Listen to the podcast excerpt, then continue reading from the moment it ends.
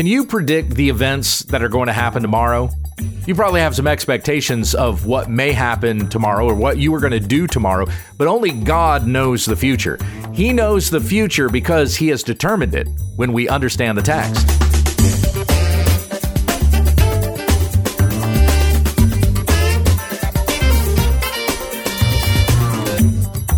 This is When We Understand the Text, a daily Bible commentary to help encourage your time in the Word.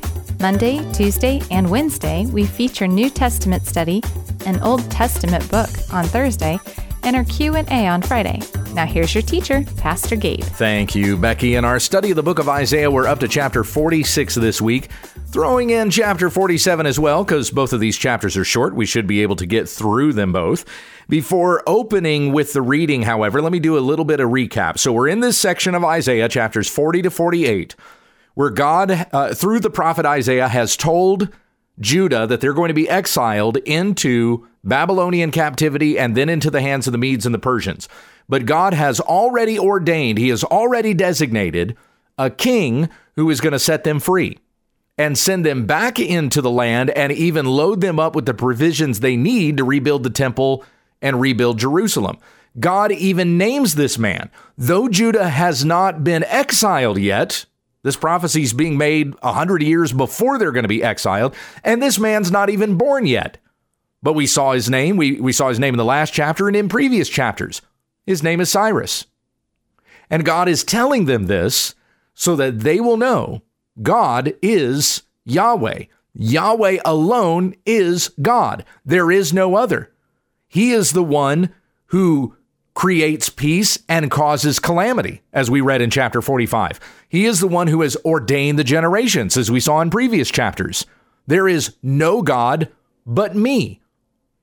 Judah has depended upon these false gods, but God even puts those false gods on trial and says, hey, confer together if you want to. Who can determine the end from the beginning? Who can declare it? Only the one who has ordained it can say that these things are going to happen. That's why God has revealed to Judah this is exactly the king who is going to be the one to set you free, though this man's not even born yet, showing that he alone is God who has ordained all of this to take place. And so we're picking up today in chapter 46, where we uh, are going to once again read about these idols that God is putting on trial and declaring above them that he alone is God. So let's start here in chapter 46. I'm going to read through the whole chapter out of the Legacy Standard Bible. Hear the word of the Lord. Bel has bowed down, Nebo stoops over. Their images are on the beasts and the cattle. The things that you carry are burdensome, a load for the weary beast. They stooped over, they have bowed down together. They could not rescue the load, but have themselves gone into captivity.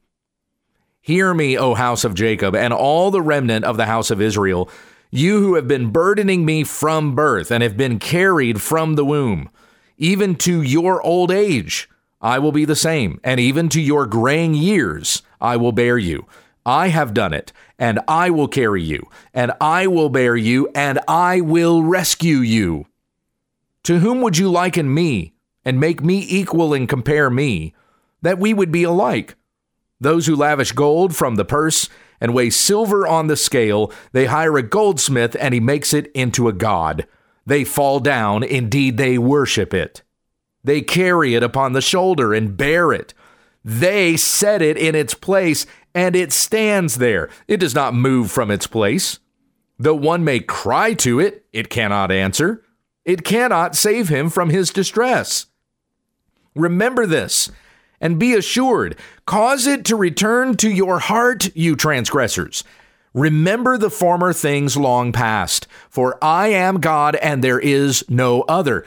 I am God and there is no one like me, declaring the end from the beginning and from ancient times things which have not been done, saying, My counsel will be established and I will accomplish all my good pleasure calling a bird of prey from the east, the man of my counsel from a far country.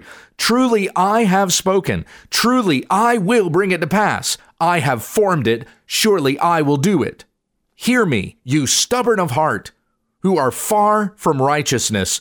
I bring near my righteousness. It is not far off. and my salvation will not delay, and I will grant salvation in Zion, and my glory for Israel. These are huge verses. In fact, if you got a pen or you got a highlighter, this is another one to highlight. Verse 10 declaring the end from the beginning and from ancient times things which had not yet been done saying my counsel will be established and I will I will accomplish all my good pleasure. And again, Yahweh setting himself against these false gods. These things can't do anything for you. And you and you notice that we open this chapter with God telling Israel, "I will carry you." But you who have bowed down to these false gods, you've carried them. They can't do anything for you. Why do you continue to trust in them and bow before them and cry to them when they cannot answer? So let's come back to the start of this. Again, all of this to, to demonstrate to Israel God is Yahweh. Yahweh is God. And he cares for Israel and he takes care of them. These false gods don't do that. Bel has bowed down Nebo stoops over. These are the principal gods among the uh, among the Babylonians. Bel means Lord, and he would have been like the chief god. Nebo was like a, an Assyrian Hermes. If you're familiar with your Greek gods, Hermes was a herald of the gods or one of the gods' messengers. So Bel would be like the chief god, and Nebo would be his mouthpiece. But Bel is bowed down and Nebo stooped over. Why? Because they've been conquered by the Persians. So apparently, these gods were not powerful enough to protect the Babylonians from the Persian conquest that came against them. And remember, it is God's hand that is behind the Persians because God is using the Persians to punish the Babylonians. And God is even going to use the Persians to set free the Jews and send them back into their land that they may repopulate it, rebuild it. Their images are on the beasts and the cattle the things that you carry are burdensome, a load for the weary beast. So their images are on the beast and the cattle, where they would have their their big idols that the animals would have to pull, whether it would be on a cart or you might have two cattle on either side and then there would be poles in between them and the and the idol would be in the center. So as they would be paraded like that, they would be pulled by these pack animals. They are a they're they're a, a weary burden for the beast. And again, God is demonstrating here that I'm not a burden to you. I've carried you, but you carry around your false gods. So, verse 2 they stooped over, they have bowed down together. They could not rescue the load, but have themselves gone into captivity. When the Persians come and they take over the Babylonians, they're going to take all the gods and melt them down and destroy them. Those gods were not even powerful enough to protect the Babylonians from their enemies. And so God says, Hear me, O house of Jacob, and all the remnant of the house of Israel, those that went into captivity and stayed there, and would in their hearts repent and turn back to the Lord. You who have been burdening me from birth and have been carried from the womb, even to your old age, I will be the same. And even to your graying years, I will bear you. I have done it, and I will carry you, and I will bear you, and I will rescue you good news to the hearts of those who had been convicted over their sin and desire that God would set them free from the, the captivity that they have been put into. Yeah, we've been carrying around all our false gods. They've just been a, a burden to us. They don't do anything for us. But here, Yahweh says, Though I've had to carry you, I'm showing mercy to you. So then, verse 5 To whom would you liken me? And make me equal and compare me, that we would be alike? Of course, this is a rhetorical question. There's no one equal to God. No one comes even close. Those who lavish gold from the purse and weigh silver on the scale, they hire a goldsmith and he makes it into a god. They fall down, indeed, they worship it. Like you made this thing, you formed it, and you're bowing to it? What's it going to do for you? You gave it form. How is it going to give you anything? They carry it upon the shoulder and bear it. They set it in its place and it stands there. It does not move from its place. Though one may cry to it, it cannot answer. It cannot save him from his distress. Now, you might think of ourselves today as a more civilized people than the idol worshippers back then or in those more primitive cultures. You know, they worship the idols, but we don't do that. Uh, we're, we're much too sophisticated for that. Well, I just passed by a store today, as a matter of fact, drove by it on the road, and I know that inside that store, it's a chain store, it's a brand name store, and yet in that store they've got statues of Buddha and uh, and Krishna that you can buy and decorate your home with. By the way, the store is Five Below. That store where uh, you know everything's supposed to be five dollars and below. Yeah, they they have idols in there. Every Five Below I've been in has those idols. And you can buy them all over the place. I, have seen them in other department stores as well. I've been in the mall. You'll pass by one of those stores that has all the trinkets and little decorative stuff you can put in your living room, and you'll find little Hindu Ganesh statues and and stuff like that. So yeah, we're not really all that beyond the idol worshiping of some of those what we might refer to as primitive cultures. Oh, it's just as prevalent in the United States of America. And plus there are all kinds of things in the West that people will elevate to the place of God thinking that they can get some kind of deliverance from it. Drug habits, you know, brand new car, certain house, social status, opportunity, money, your TV, your smartphone People who will claim, I need these things in order to be happy. If I don't have them, then I can't be satisfied. And, and they will even look to those things believing that there will be some deliverance that will come out of it. You look at the trans movement as as it exists in the western world right now. Men who think that they need to become women. They need to even cut parts of themselves off in order to feel whole, which is incredibly ironic. They uh, they think that this is what is going to set them free and I will finally be my true self. And there are other ways that manifests itself. It may not necessarily be a man trying to become a woman, but other ways that people say, this is what I need. This is where, where I need to live, what I need to have in order to feel like that I'm my true self. And all this stuff they worship and think that this will make them happy. They will bow down to it. They will submit themselves to it. They, they would do whatever that thing demands of them to do, thinking that they will gain some sort of liberation by it. And in, fi- and in fact, find themselves more enslaved than they were before. It's a burden to them. They're carrying this stuff around, thinking that the stuff I'm carrying is going to set them free. But it is only God who can save us. Jesus saying in Matthew chapter 12, Come to me all you who are weary and heavy laden, and I will give you rest. I guess that's Matthew chapter 11, not 12. Matthew 11, 28. Jesus is the one who sets us free. He is the one who carries us. God saying here to Judah, same God who put on human flesh, died on the cross for our sins, rose again from the dead, so that all who believe in him will not perish but have everlasting life. It is God who does all of this for us. I will rescue you. God says to Judah. Verse 5 To whom would you liken me? And, and make me equal and compare me, that we would be alike. Again, there's no one to compare to God. No one comes even close to God. God could stand on the edge of the universe if he wants to and be that far away from us, and he would be perfectly just to take up his place there and let us fend for ourselves or, or perish in, uh, in his wrath, which is truly what we deserve. And yet God shows mercy to us and comes to us and rescues us out of all our distresses. Verse 8 Remember this and be assured. Cause it to return to your heart, you transgressors.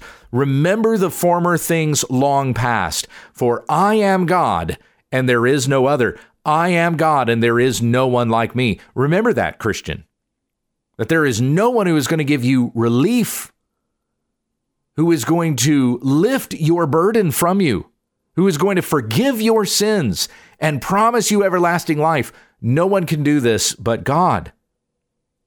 He who declares the end from the beginning and from ancient times things which have not yet been done, saying, My counsel will be established and I will accomplish all my good pleasure. And like we had read previously, how is it that God is able to do that? Because he's ordained it. That's how he knows the end from the beginning, because he's the one who's declared it. He doesn't look down the tunnel of time to see how things are going to transpire or even look to see that you are going to become a follower of Jesus Christ. And so I'm going to elect you because I can see that in the distant future you're going to be a follower of Christ. So therefore, uh, you know, I have learned something about you and I'm going to make you my elect. That is not God. That's a false God that's being described there. That's what the pagan gods would do. The, the, the pagans were the ones who were the soothsayers, who were the fortune tellers. God is not a fortune teller. He prophesies. He's speaking through his prophet here because he's ordained it. He is having prophesied what he has already determined is going to happen. What other God can step forth and say, Oh, I know what's going to happen from beginning to end? That's the indictment that the Lord gave to the false gods earlier in this section. You can even take counsel with yourselves if you want to. Confer with one another, come up with an answer, and tell me what the end is going to be from the beginning. They can't do it. Only God can do it because He's determined it. He declares the end from the beginning, and from ancient times things which have not yet been done, saying, My counsel will be established. In other words, He's not just looking through time, He's the one that has established that this is what is going to happen. I will accomplish all my good pleasure. He does it for his own praise and glory. And he's God. He can do what he wants. He can save this person and refuse salvation from that person. So praise God that he has shown you mercy and called you to himself through Jesus Christ. Nothing that God does is unjust. Everybody receives justice, nobody receives injustice. We who are in Christ were justified in Christ because he took our payment for us. But those who are not in Christ, they will receive justice, and that justice is eternal separation from God, eternal punishment in the lake that burns with fire and sulfur.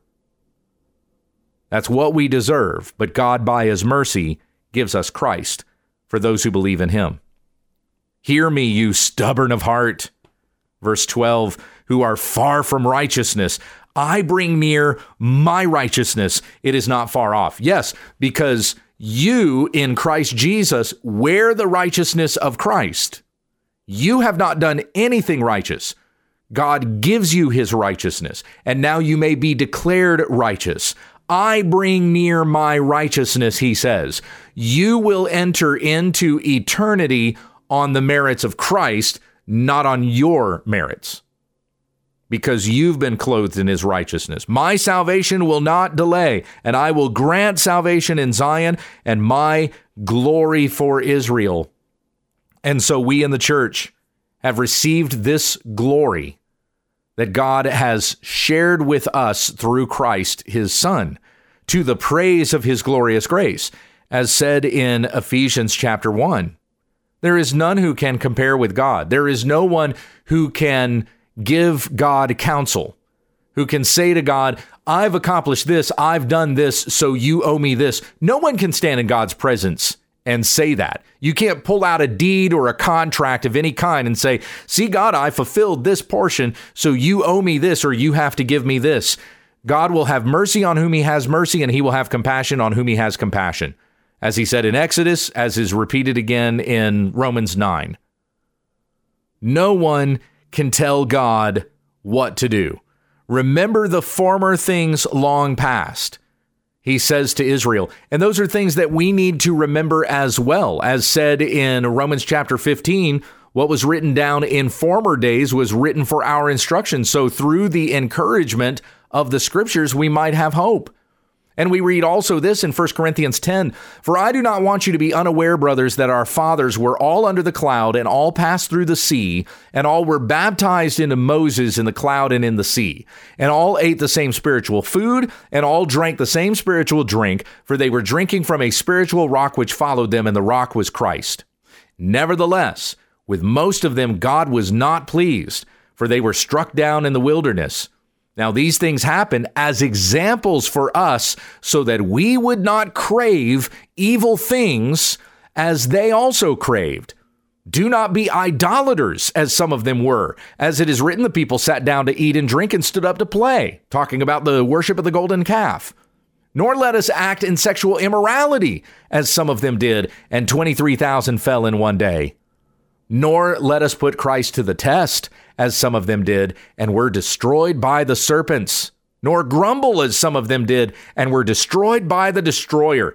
Now, these things happened to them as an example, and they were written for our instruction, upon whom the ends of the ages have arrived. Therefore, let him who thinks he stands take heed that he does not fall.